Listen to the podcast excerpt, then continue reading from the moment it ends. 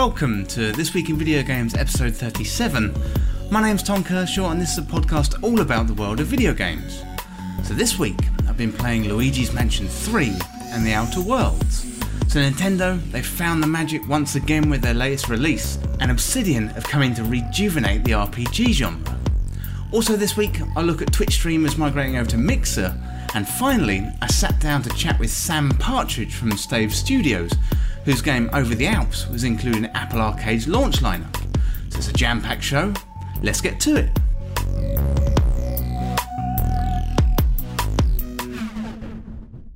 Welcome to the show, everyone. I hope you're well and you're having a good week. I'm good this week, and we're fully in the swing of game release season. So every week we've got something new at the moment, and uh, this week I'm going to be focusing on Luigi's Mansion 3 and The Outer World, so two top games of 2019. Also, we've got Death Stranding out. Uh, Although I'm not going to be talking too much about it on this episode of the podcast, I can say I'm playing it, and so far I'm really, really enjoying it. So I will be focusing on Death Stranding in the next episode, so please look forward to that. Other than the great games this week, I've been revamping the Patreon tiers and offers for you all. So you may notice that the podcast out is one day later now on Mondays rather than Sundays, and this is because part of the $5 tier on Patreon, I've added an exclusive content feed. So, if you support this level and above, you'll get access to an exclusive feed which you can subscribe to in your favourite RSS reader or your favourite podcast app. And that will get you access to exclusive content from This Week in Video Games. So, this includes early access to the podcast as well as exclusive extra bits from interviews with guests I have on the podcast. The Patreon rewards also include getting involved in the community discussions with the Game Guild, and that's our community playthrough feature where you can send in your questions, your comments, and your stories, and you get exclusive Discord access. So I'm looking to build a supportive, fun, and inclusive gaming community.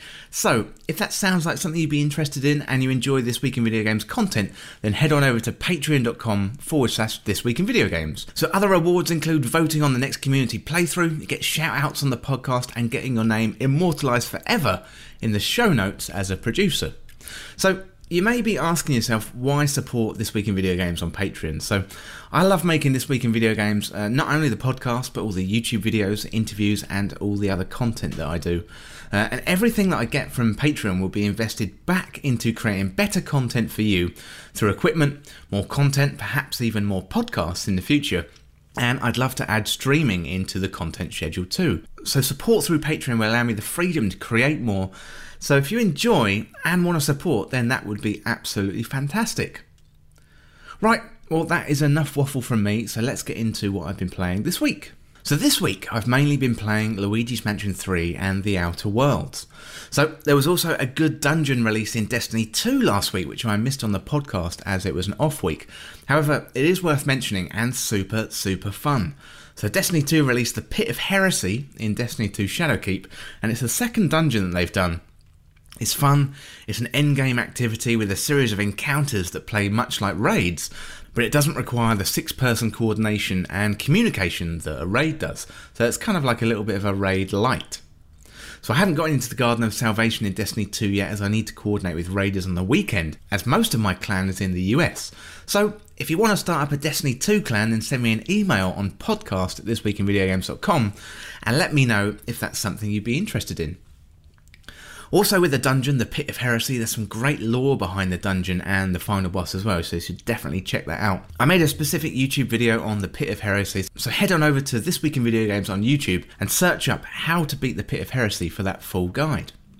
Pit of Heresy and the dungeon in Destiny 2 is really, really good, and that has taken up a little bit of my time. But I have mainly been playing Luigi's Mansion 3, and uh, originally I was on the fence about Luigi's Mansion 3, um, but I'm super, super glad that I got hold of it. So the puzzles are absolutely fantastic, and there's a really good sense of humour weaved throughout the game. So if you've got a Nintendo Switch and you've been sitting on the fence about Luigi's Mansion 3, then I definitely recommend getting it for sure. So with that in mind, first up, let's get into Luigi's Mansion 3.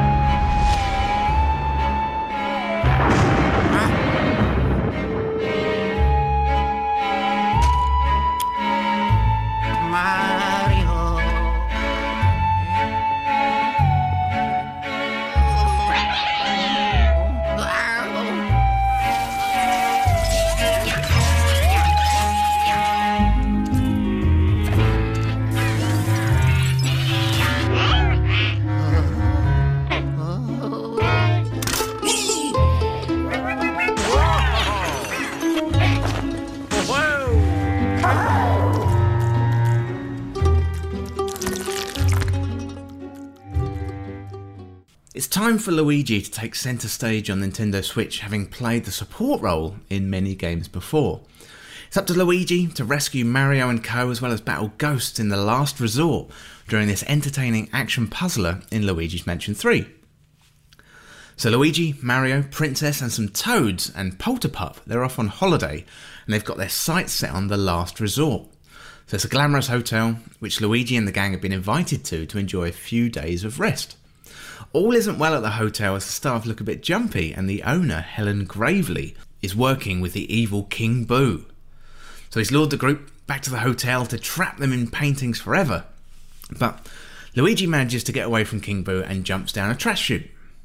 So the story in Luigi's Mansion 3 is fairly standard by Mushroom Kingdom standards, however, the gameplay is really, really good fun. So, as Luigi, it's your job to rescue your friends by investigating the hotel floor by floor. So, together with Professor Egad and Polterpup, you'll hunt down the missing elevator buttons that allow you to travel around the hotel, clearing out the ghosts in the process. So, each floor in the hotel is a new area with puzzles, ghosts, and a final boss to battle. So, the floors start out as fairly standard. It's a hotel, and you come across a maid, you've got the chef and the security guard. However, as you progress through the game and the floors, the puzzles become more elaborate and entertaining. There's a good example on floor 8 where you have to return the director's red megaphone. So the megaphone puzzle is really fun and involves moving items from room to room, getting behind the camera, and filming, finally culminating in the boss battle from a famous monster movie. I don't want to spoil it, so if you if you play Luigi's Mansion 3, uh, definitely get to floor 8 to enjoy or to experience that final boss battle. It's super, super fun. You've really got to see it for yourself. There's a medieval floor with knights and kings, there's an Egyptian floor with mummies and pyramids, there's a museum floor with a huge T Rex skeleton trying to kill you. It's full of imagination and it's fun to explore the whole hotel. So the hotel is haunted, of course, and there's ghosts around every corner, and there's a variety of ghost enemies, including the hilarious little tiny ones um, there's your regular ghost, ones that creep up on you, behind you, and then there's the big red ones as well. There's even the cute and elusive Polterkitty, Helen Gravely's pet cat. And uh, some really good moments, um, especially with Luigi. When you're trying to catch the Polterkitty, you have to stand there, really still, not looking at Polterkitty, and he creeps up on you, step by step, paw by paw, waits behind you, and then launches and lunges up behind you with his claws open. And at that point, you have to turn around, blast him in the face with the uh, with the light, and uh, then you can get Polterkey. So yeah, definitely check it out. It's really really fun. So Gooigi is the newest character to enter the series and is a full-on goo representation of Luigi. So he can pretty much do anything Luigi can, however, he melts in water and he can't use door handles. He can, however, get past spikes, through fences, and other places where Luigi can't get to safely. The puzzle mechanics do become really interesting when you've got Gooigi, uh, because you can position Luigi and Gooigi independently and they both have the capability to affect the environment. So, for example, you're on one level and you can manipulate different switches on different levels with the other character. So, be careful of those puddles or water though, as it's going to be bye bye Gooigi. Controls in the game are interesting, so uh, move Luigi around with the left stick and you can use the right stick to control the direction of his tools. So you've got the Poltergust G00, which is Professor Egad's new and improved invention for taking care of the hotel ghouls. So you can hoover them up, you can blow them back, and you can use your flashbulb to stun them, or your dark light to hunt them down. So the dark light is also useful to reveal hidden items. Luigi walks and he mutters and it's like Mama Mama Mario. And he runs around the hotel and he's nice and responsive. So aiming can be a little bit funky at times, but I don't think it's game breaking. And I think GameXplain did a really good YouTube video explaining how you can switch up the controls and the settings uh, to make it a little bit more responsive. So head on over to YouTube and check out that video that GameXplain did. So the puzzles in Luigi's Mansion, they're fun and engaging. Uh, I thought they were pretty tough at times, but then again, I'm not a huge puzzler in games. They're surprising and they kept me thinking about the game long after I put the controller down. So there's a great puzzle involving Polterkitty uh, roughly halfway through the game, where he or she runs off with the number 9 elevator button across various floors, which is a nice change of pace to the game. So the game can sometimes fall into a bit of a rhythm. However, here it was a nice change of pace. You're kind of going from floor to floor, and uh, rather than being a linear game checking out one floor, you're going up and down and throughout the hotel. So as the game progresses, the puzzles get harder, but I never found myself truly stumped or frustrated, which was really nice. The boss fights, they're great, and some of the highlights for me including the battle with a T-Rex skeleton. You've got the Japanese movie monster, which I alluded to earlier. And you've got the various different ghosts, such as the security guard, the maid, and you've also got the pharaoh as well. The boss fights, they're really grand, they've got scale and often have different mechanics to switch things up and keep the battles fresh. There's a formula to the ghost fights, and that tends to be sort of flash them with the light, suck them up with the Poltergust G00 unit, then slam them around. Ultimately, it's all the same, but finding the cracks in the boss's armour is especially entertaining. So there's a few game modes in Luigi's Mansion as well, uh, including the main campaign story mode and the multiplayer online and local co-op mode uh, called Scarescraper. So here, up to eight players play uh, cooperatively to clear out 25 floors on randomly generated high-rise building. There's a team versus mode called Scream Park with Team Luigi versus Team Gooigi, scoring points in different modes, including Ghost Hunt, Cannon Barrage, and Coin Floating. So the main campaign is packed full of secrets with gems and boos to be found. Even if you've finished all the bosses, there's plenty to go back and find. Do beware though, once you beat a boss, you can't replay that boss again. Something I found out the hard way on the T Rex boss. The graphics and the sound in the game, they're fantastic, and graphically the game feels like a step up from other Mario Brothers games like Super Mario Odyssey or Mario Kart 8 on the Nintendo Switch.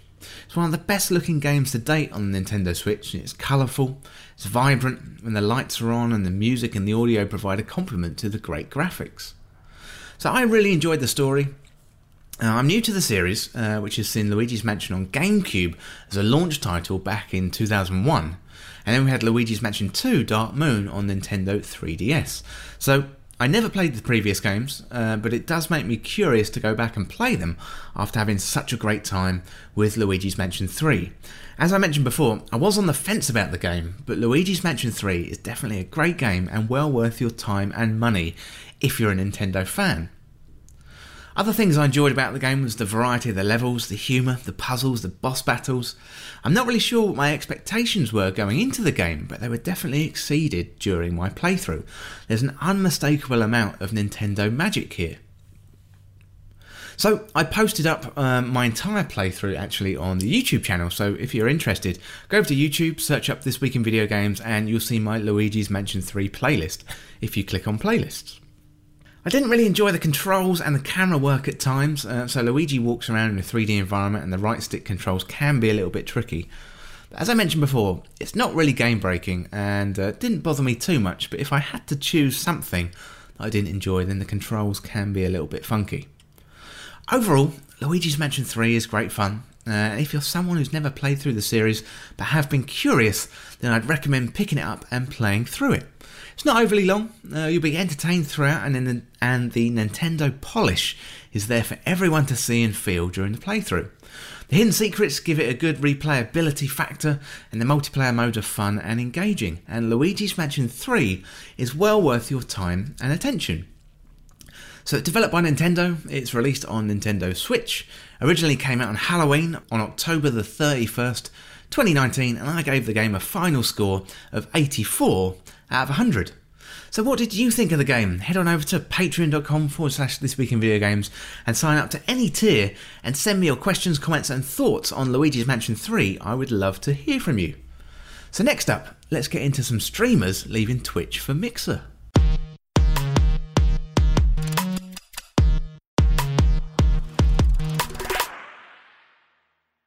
Top streamers have been leaving Twitch for Mixer in recent weeks and months, and it seems like every week we're getting another announcement. So, is there something wrong with Twitch, or have their competitors just upped their game? Let's find out. So, Tyler Ninja Blevin started out the trend in August 2019 when he announced in a shock move that he'd be leaving Twitch to stream exclusively on Mixer. Ninja was Twitch's number one streamer and the first to reach 10 million followers on the platform. So Ninja grew to be a hugely popular player, having spent years focusing on FPS games. He's got great personality, plus he's a really skilled player too. And when Fortnite exploded onto the scene, Ninja grabbed that opportunity with both hands. So Ninja's move to Mixer, although a surprise, kind of did make sense. He wanted to grow his brand outside of gaming. He'd been involved in high profile events such as New York's New Year celebration live on TV, as well as the first esports player to be featured on the front of ESPN magazine. So Shroud followed Ninja to stream exclusively on Mixer two months later. So Michael Shroud Grzesiek announced he was leaving the platform on Twitter with a simple but clear message same Shroud, new home. So the exclusive deals with Mixer now meant they captured arguably the top two streamers on the platform, with Shroud commanding over 7 million Twitch followers. So Shroud is another first-person shooter player who made his name in CSGO and grew with other games like PUBG, Apex Legends, Call of Duty Black Ops 4 and Rainbow Six Siege. So King Gothalion is the latest streamer to leave Twitch for Mixer, and uh, you might be noticing a pattern here.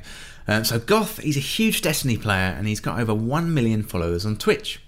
As well as streaming, Goth runs the yearly GCX event, formerly Guardian Con, and raises millions of dollars for charity each year through live events and streaming marathons.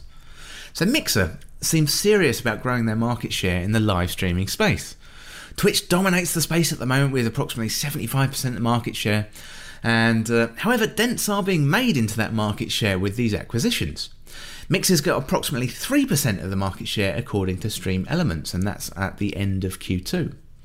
So Twitch's numbers declined slightly in Q2 2019 by about 2%. However, it was Twitch's second biggest quarter to date, following on from a huge Q1. So YouTube's got about 19.5% of the live streaming industry in Q2, with more than 735 million viewership hours. Wow, that's uh, that's loads.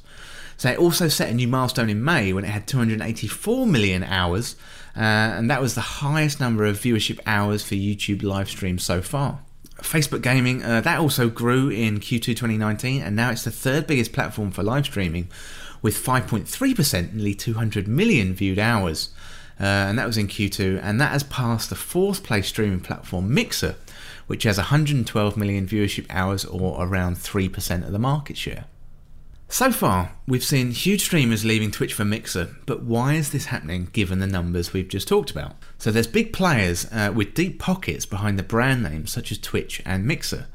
So if you're listening to this, then you're likely going to know what Twitch and Mixer are, however, they're not really household names. Twitch has seen a growth in brand awareness in recent years, not always for positive reasons. However, the huge tech companies behind streaming brand names may be more familiar to everyone around the dinner table. So, Amazon owns Twitch, uh, having bought them in 2014 for $790 million. And Mixer started out life as Beam in 2016 and was brought by Microsoft in 2017 and positioned as a rival to Twitch. So, there's a variety of reasons for wanting to leave Twitch.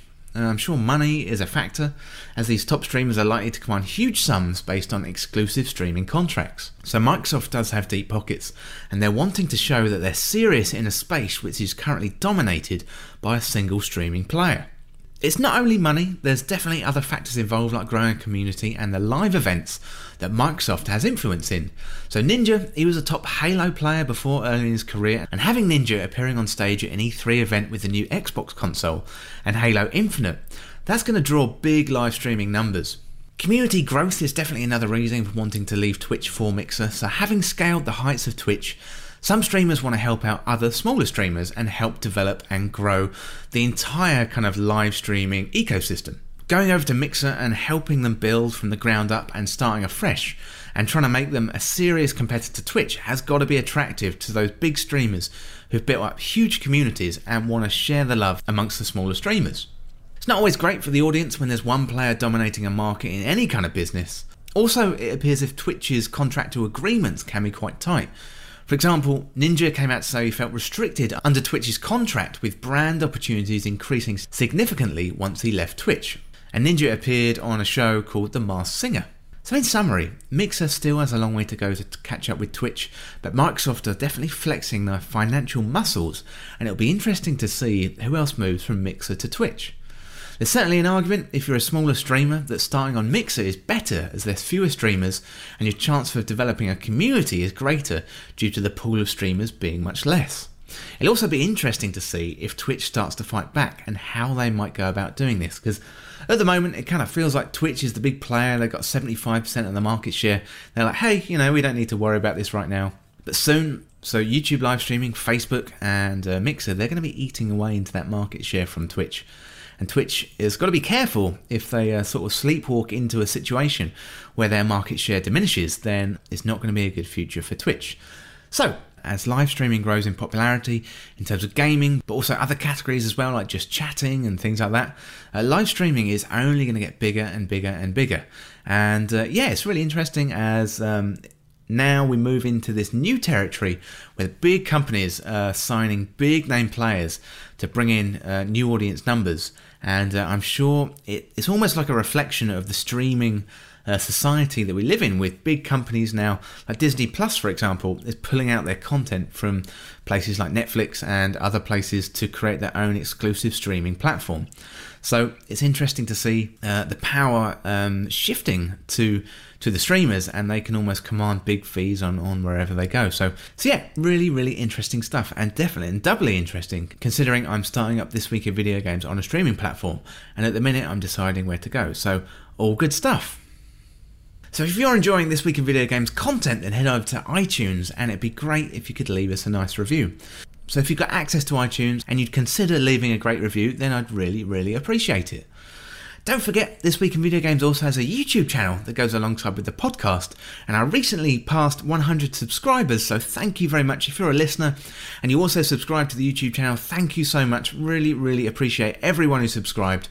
And the YouTube channel, it's got the entire archive of the podcast as well as dedicated reviews, interviews, features. I've got loads of how to guides as well over there. Uh, so search This Week in Video Games on YouTube and subscribe today for all that latest content. And if you want to see anything specific on YouTube, sign up to patreon.com forward slash This Week in Video Games and uh, any tier, send me an email and I'll consider putting that on the YouTube channel. At the minute, I'm doing um, playthroughs of the Outer Worlds and Death Stranding, and I'll be keeping up with my Destiny 2 tutorials and how to guides as well. So, yeah, head on over to YouTube today and uh, check out the channel. Next up, I've got an interview with Sam Partridge from Stave Studios. It's a new game on Apple Arcade called Over the Alps. So let's go to that interview.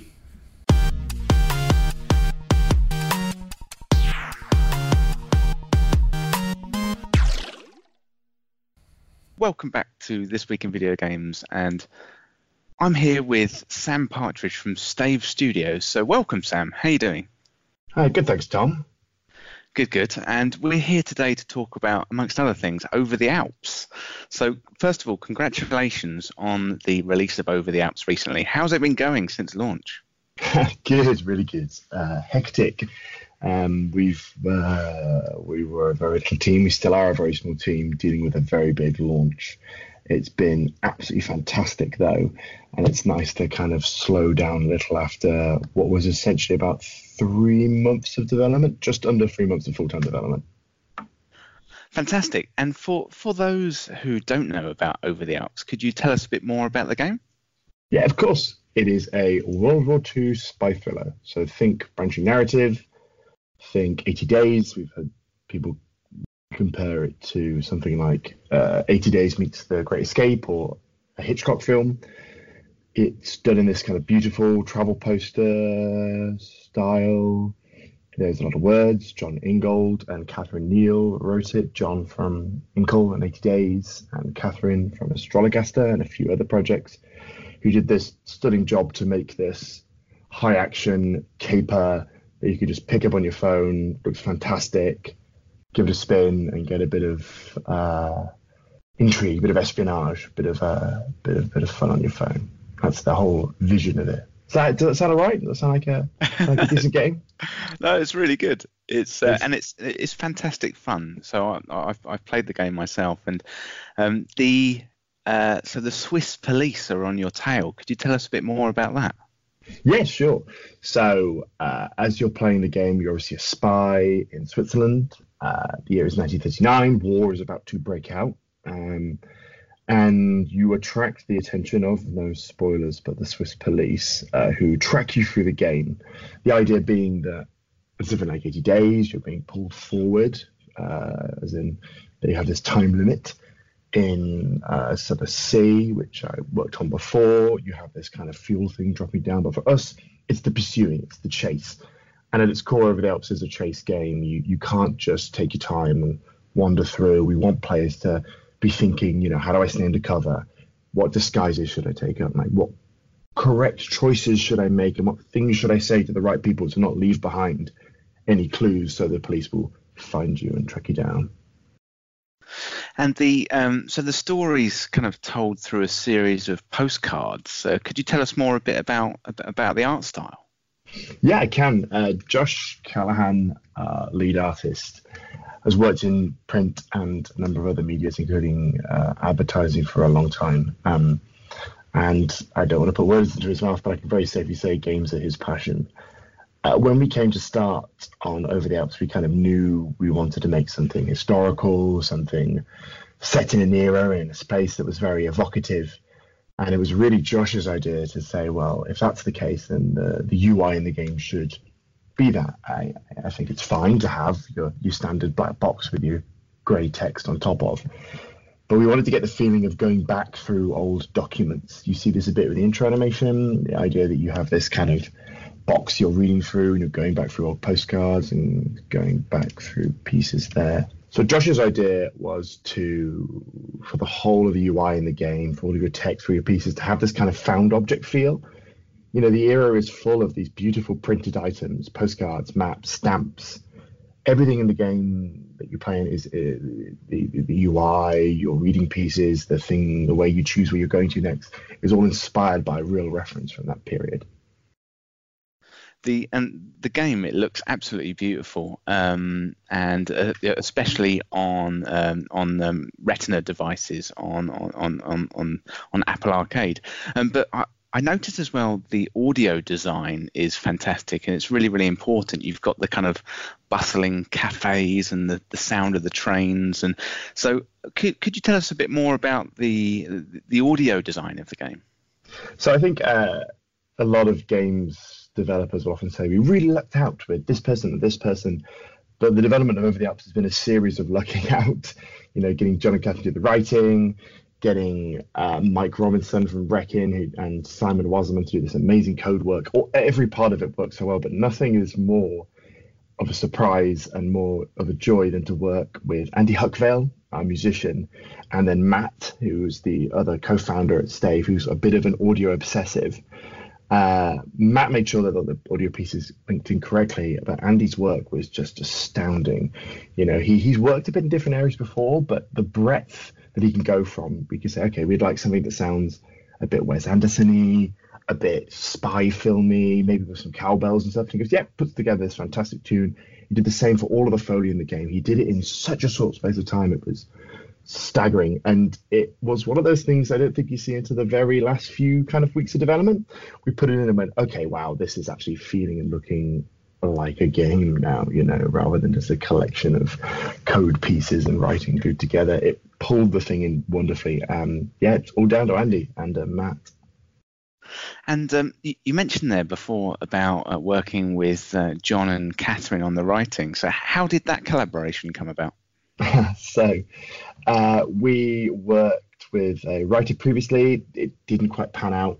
Um, mostly around contractual issues, uh, entirely so, in fact. So we then needed to say, okay, well, we had a very limited amount of time, maybe about five weeks, to take it and get it translated, because of course, uh, being on the Apple Arcade, we're not just in English, we're in 14 other languages as well, including Arabic and Russian. So we needed to get a really well written story done uh, quite quickly, which uh, was frankly at one point looking uh, impossible. Um, and then through the grapevine, well, that's not true. I've known Jon for a while. He's kept an eye on over the Alps. He's just a kind of wonderful, magnanimous person who's always keen to see what's going on in the narrative games world. A friend of a, a mutual friend said, "You know what? Jon's free right now." So I said, "Well, okay, let's give it a punt. Why not?" And he said, "Yep. Not only am I free, I can start, you know, literally right now." And I know Ink because we use Ink very similar to 80 Days very well because he wrote it. he also then said, um, and I had this great co-writer I wanted to bring on, Katharine Neil, and it really was a case of just ha- handing the reins of that part over to him, and he was an absolute magician. We worked very hard to rework a number of scenes. The story was essentially rewritten It, no, that's why I said it, essentially it was rewritten from the ground up. We had to rework a number of locations. We worked very hard to make sure that it'd be ready for translation as well. And we have uh, Nick Bush over in Canada too, who helped us out with that.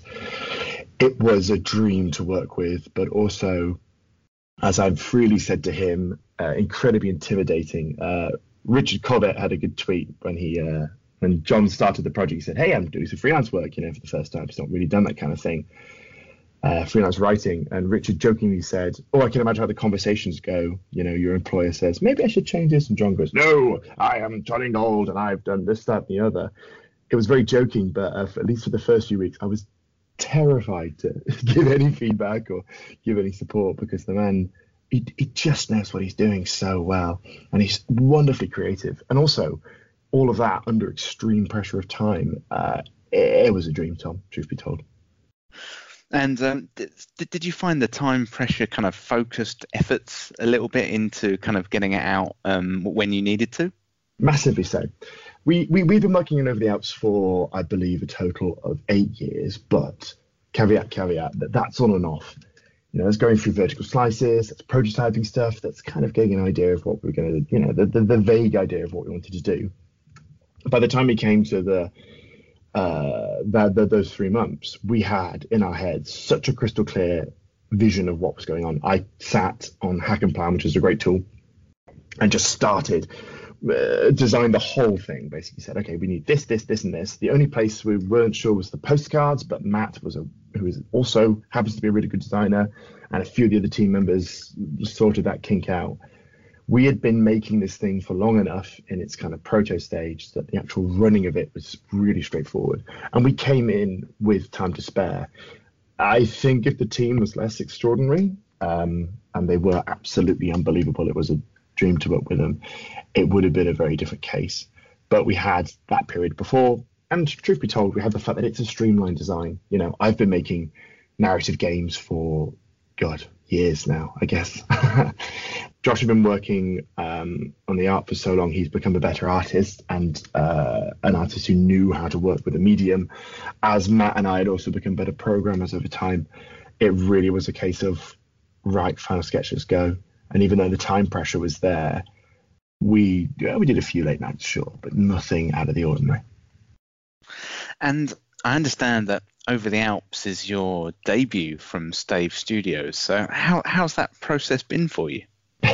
wild, absolutely wild.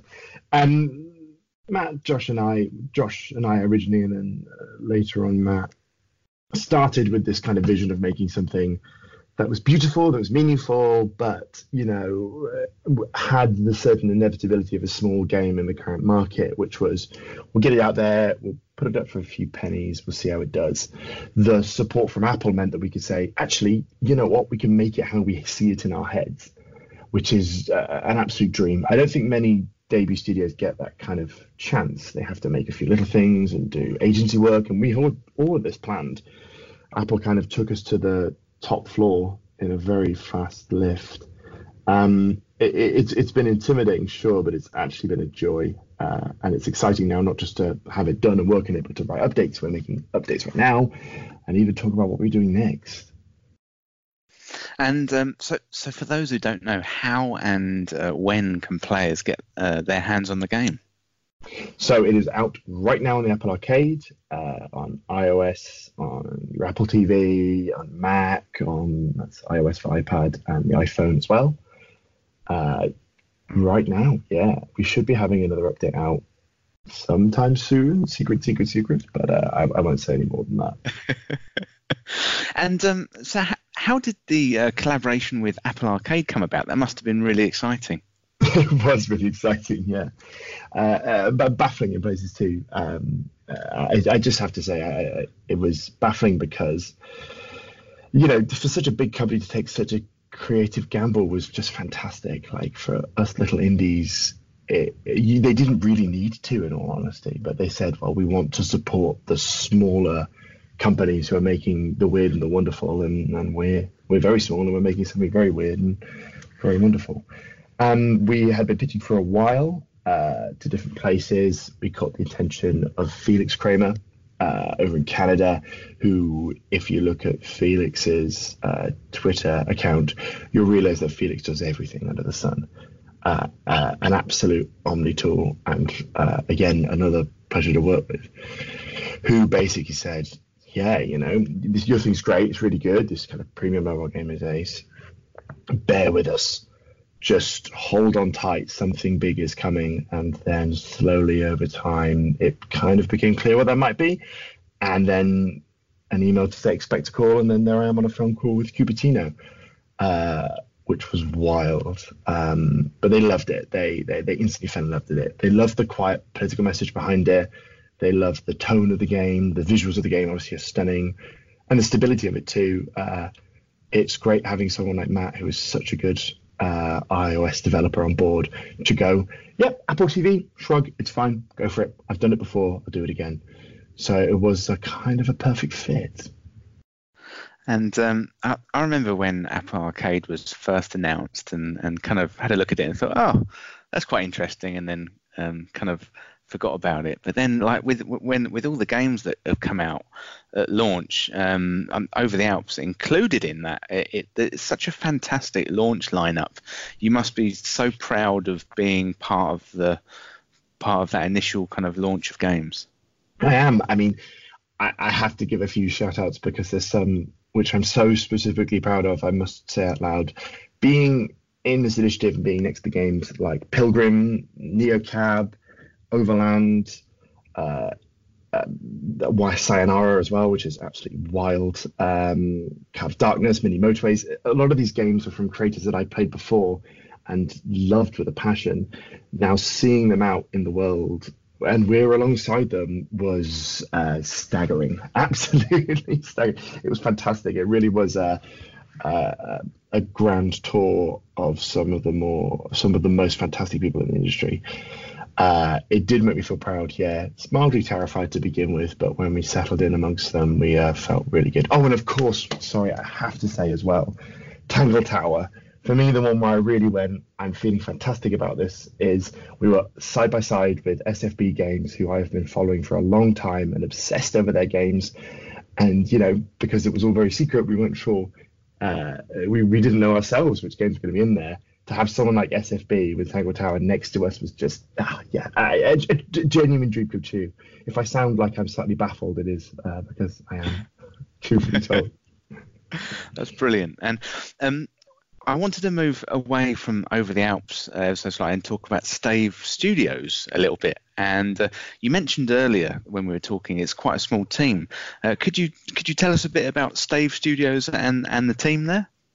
Yeah, sure. So, uh, Stave, the team that worked on the Alps, by the way, was a total of about 15 or so. You can find them on the website. Stave itself is three individuals. Uh, that's myself uh, doing the narrative, the developy, studio leady kind of stuff.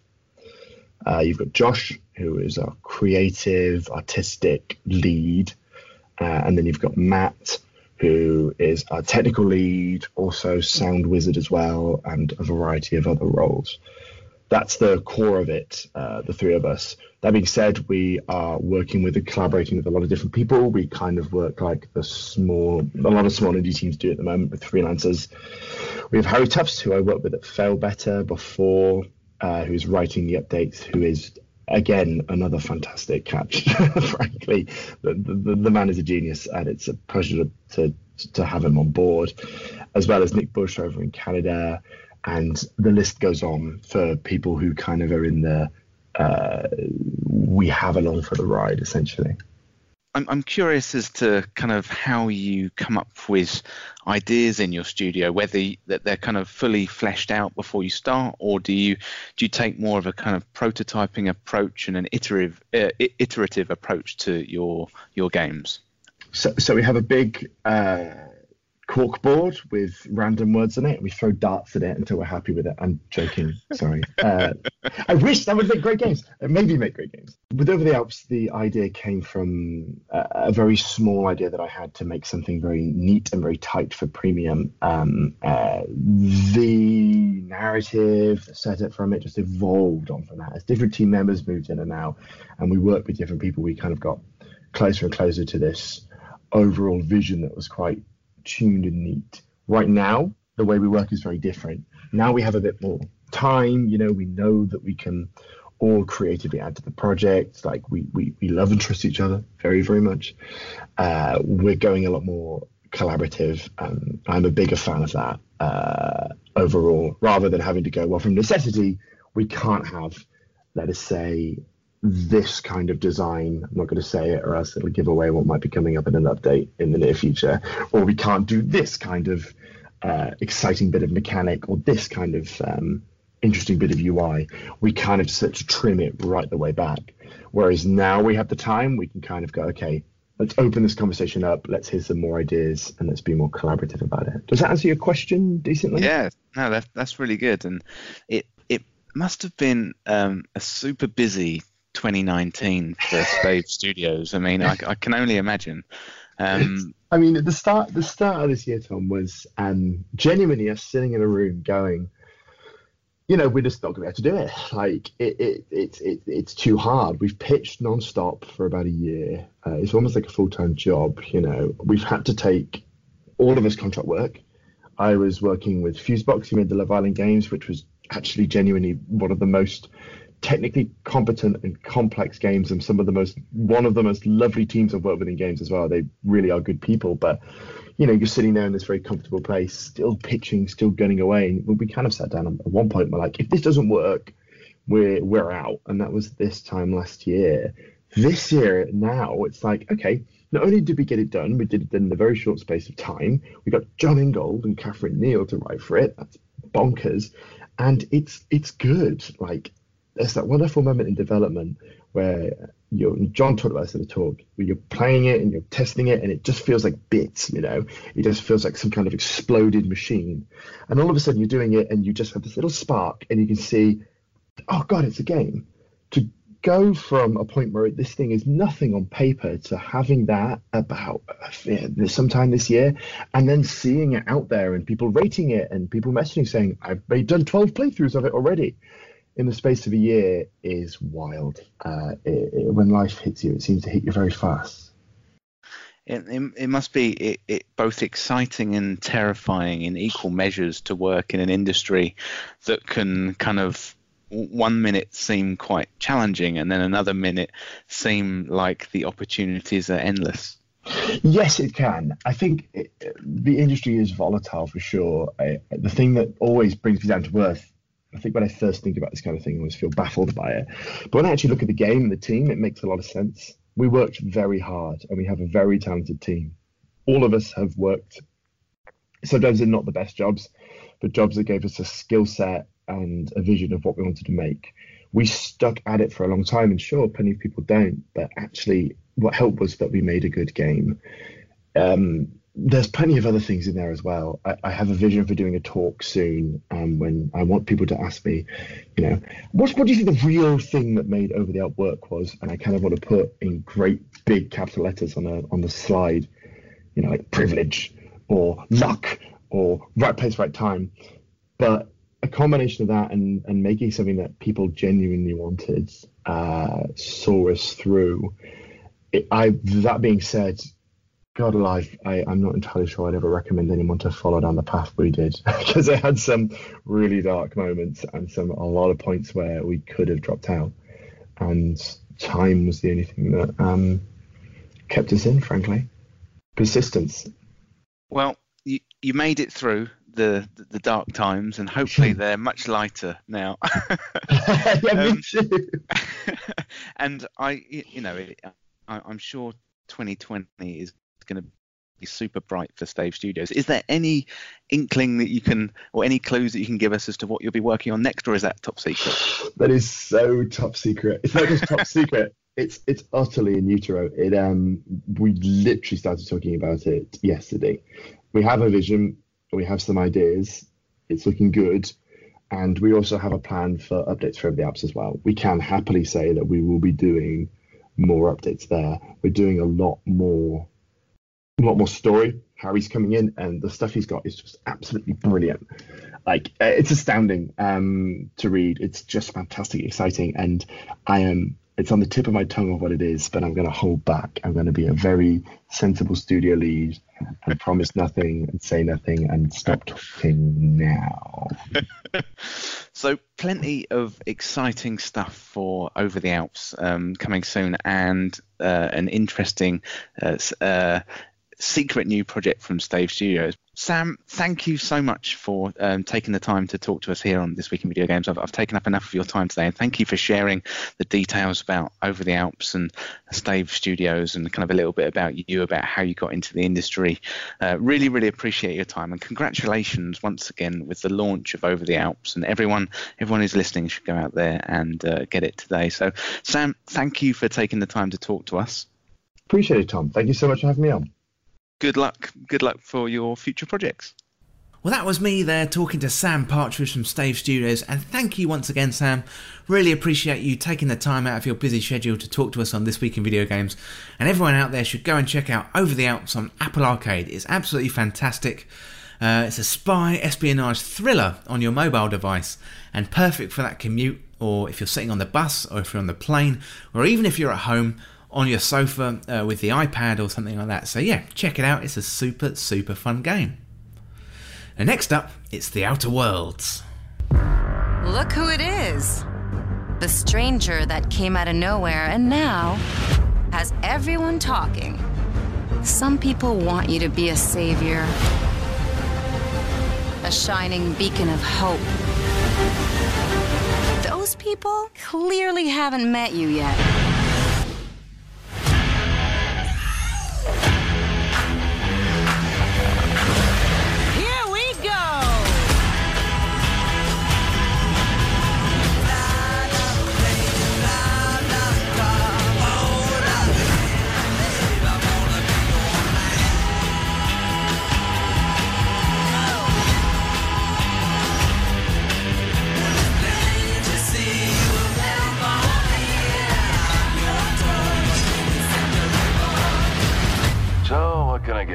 Some soap?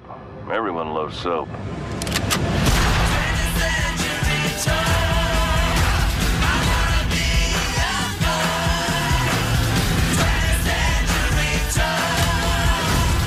Remember, no matter what happens out here, it'll all be your fault. What's it like in an ultra capitalist world where you have to pay your company sick pay and your bosses work you to the bone to heal you through the dedication to the cause? Well, we get a chance to find out in The Outer Worlds, a new role playing game from Obsidian Entertainment.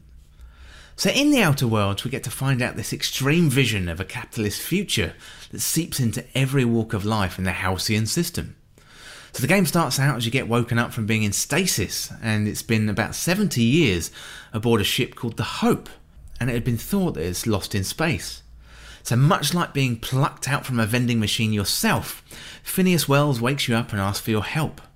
So, Wells asks you to go down on a small mission on a local planet to cause a little trouble for the corporations, and you've got the choice to go ahead and work with Wells or simply turn him in. So, there's been a void in the RPG space, some wanted it filled with Fallout 76, and when that turned out to be less than desirable, the void remained.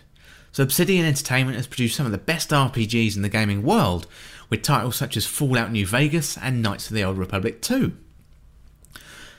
Since being acquired by Microsoft under the banner of Xbox Game Studios, fans have been eagerly awaiting this release, and Obsidian have stepped up to that expectation.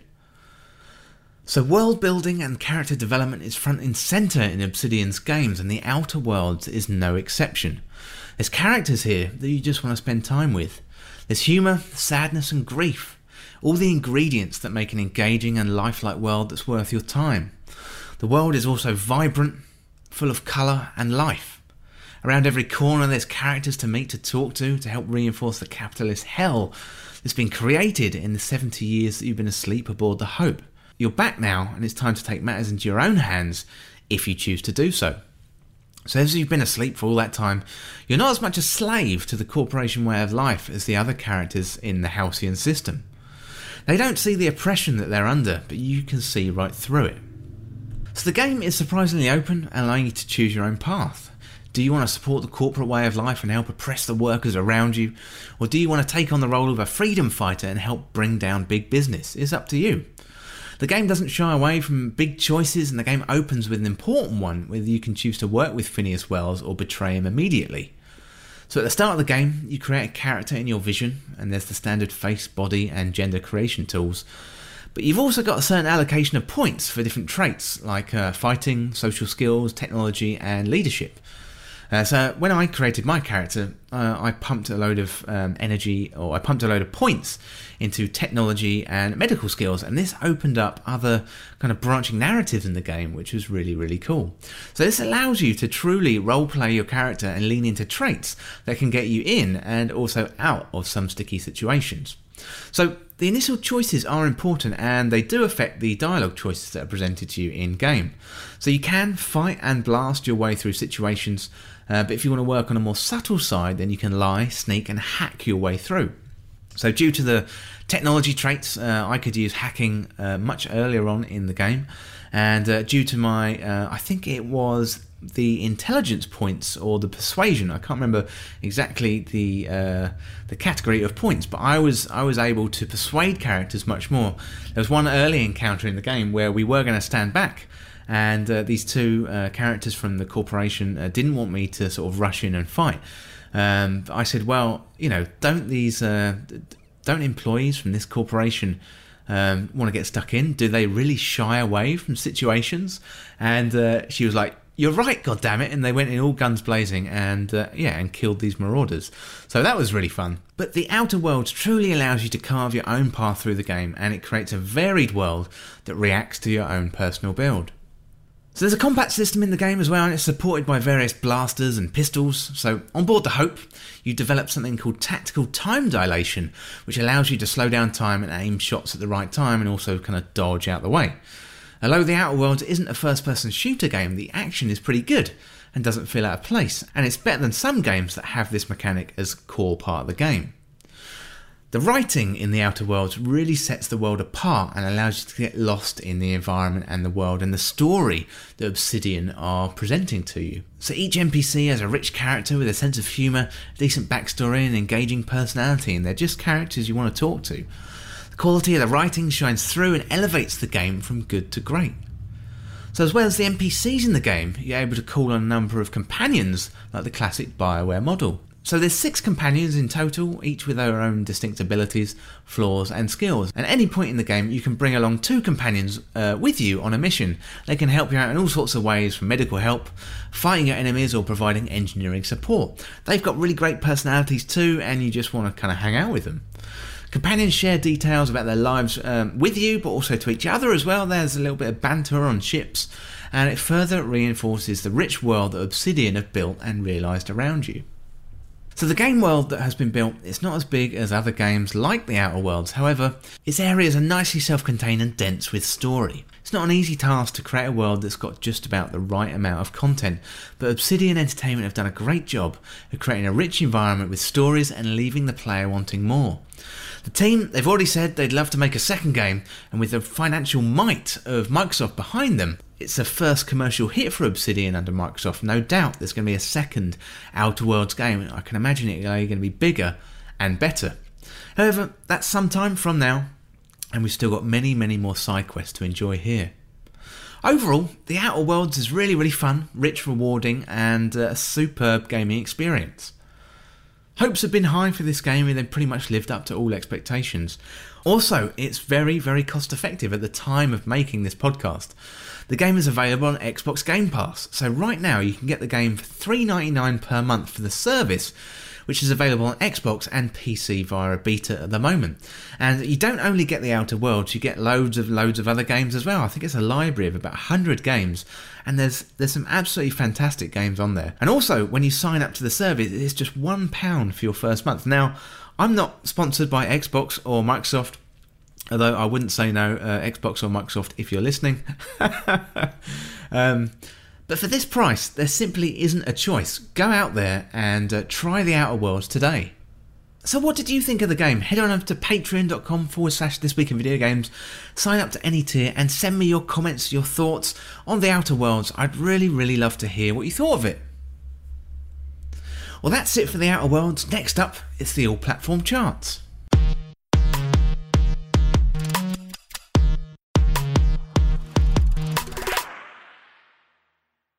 So in the charts this week, number 10 it's MediEvil. Uh, that's down five places from last week's number 5. Number 9 this week it's Grand Theft Auto 5. That's up two places from last week's number 11. At number 8 we got Plants vs Zombies, The Battle for Neighborville. That's up one place from last week's number 9. Number 7 this week it's Ring Fit Adventure, and uh, that's holding steady at last week's number 7. Number 6, up two places from last week's number 8, is Tom Clancy's Ghost Recon Breakpoint. And uh, even though the game's got bad reviews, it stays in the top 10, so that's doing pretty good. Number 5 this week, it's The Outer Worlds, and that's down one place from last week's number 4, and that's the game we just talked about. Number 4 this week, it's uh, up two places from last week's number 6, it's Mario Kart 8 Deluxe, and I think it's going to spend the whole year in the top 10. Number three this week, it's down one place from last week's number two, and it's FIFA 20. Number two this week is a new entry with Luigi's Mansion 3. And number one this week, it's holding steady at number one. It's Call of Duty Modern Warfare. And congratulations to the team over there for Call of Duty Modern Warfare. Fantastic campaign. Really, really enjoyed it. And uh, looking forward to diving back into the multiplayer. Well, that's it for the charts this week. Let's have a look at what we got coming up in the next few weeks. So coming up in the next few weeks, we've got Romancing Saga 3. That's coming out on PlayStation 4, Xbox One, Switch, PlayStation Vita. Well, that's surprising. And PC. That's on November the 11th. On the 12th, we got Yaga. That's on PlayStation 4, Xbox One, Switch, PC, and iOS. On the 14th, we've got a couple of games. We've got Age of Empires 2 Definitive Edition. That's coming out on PC. And we've got Stormland. That's coming out on the Rift on the 15th, well, we've got some good games coming out on the 15th. We've got Astroneer coming out on the PlayStation 4, and we've got Pokemon Sword and Shield coming out on November the 15th, and I've got Pokemon Shield pre ordered and looking forward to that one. And Star Wars Jedi Fallen Order is coming out on the PS4, Xbox One, and on the PC on the 15th as well. So I'm also going to pick that up. Really, really looking forward to that. And I will be featuring Pokemon Shield on uh, the next episode of the podcast. So if you're interested in that, please look forward to that. Also on the 15th, we've got Woven, that's coming out on PS4, Xbox One, Switch, and PC. On the 19th, we've got Shenmue 3, finally is coming out, and uh, backers on Kickstarter have been playing it for some time, and uh, finally Shenmue 3 is coming out, that's coming out on PS4 and PC via the Epic Game Store. We've got Civilization 6, that's coming out on PlayStation 4, Xbox One, that's out on the 22nd. And we've got Sniper Ghost Warrior Contracts, that's coming out on PS4, Xbox One, and on PC. So, a lot of good games in there, and let me know what you're uh, looking forward to. Head on over to patreon.com forward slash this week in video games and sign up to any tier on there and send me uh, send me your thoughts on what's coming up, what you're looking forward to playing. Uh, um, me personally, I'm looking forward to the Pokemon game on Nintendo Switch.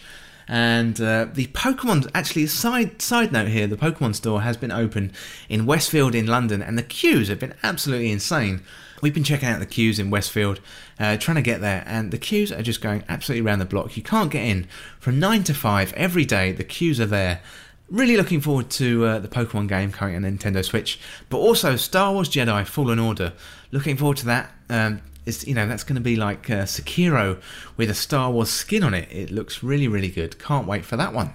Okay, so that's it for what's coming out in the next couple of weeks. And uh, next up, let's have a look at what I've been doing outside of gaming. So, outside of gaming in the last couple of weeks, I've been watching His Dark Materials, and it's a TV adaptation of the Philip Pullman books of the same title. So, it's the story of Lyra and her daemon. In this world, all people have daemons when they come of age. There was a film a few years ago called The Golden Compass, which tried to adapt the story to the big screen, but it fell flat in the ratings, and we never really heard from it again. I'm really pleased to say that the TV show so far is really, really good. It was just episode one last week, and episode two is on tonight. Uh, so the story is one of adventure, coming of age, and for me, it's the perfect night, Sunday television, um, for a little bit of escapism and curling up on the sofa. So, so far, so good. I really recommend watching it.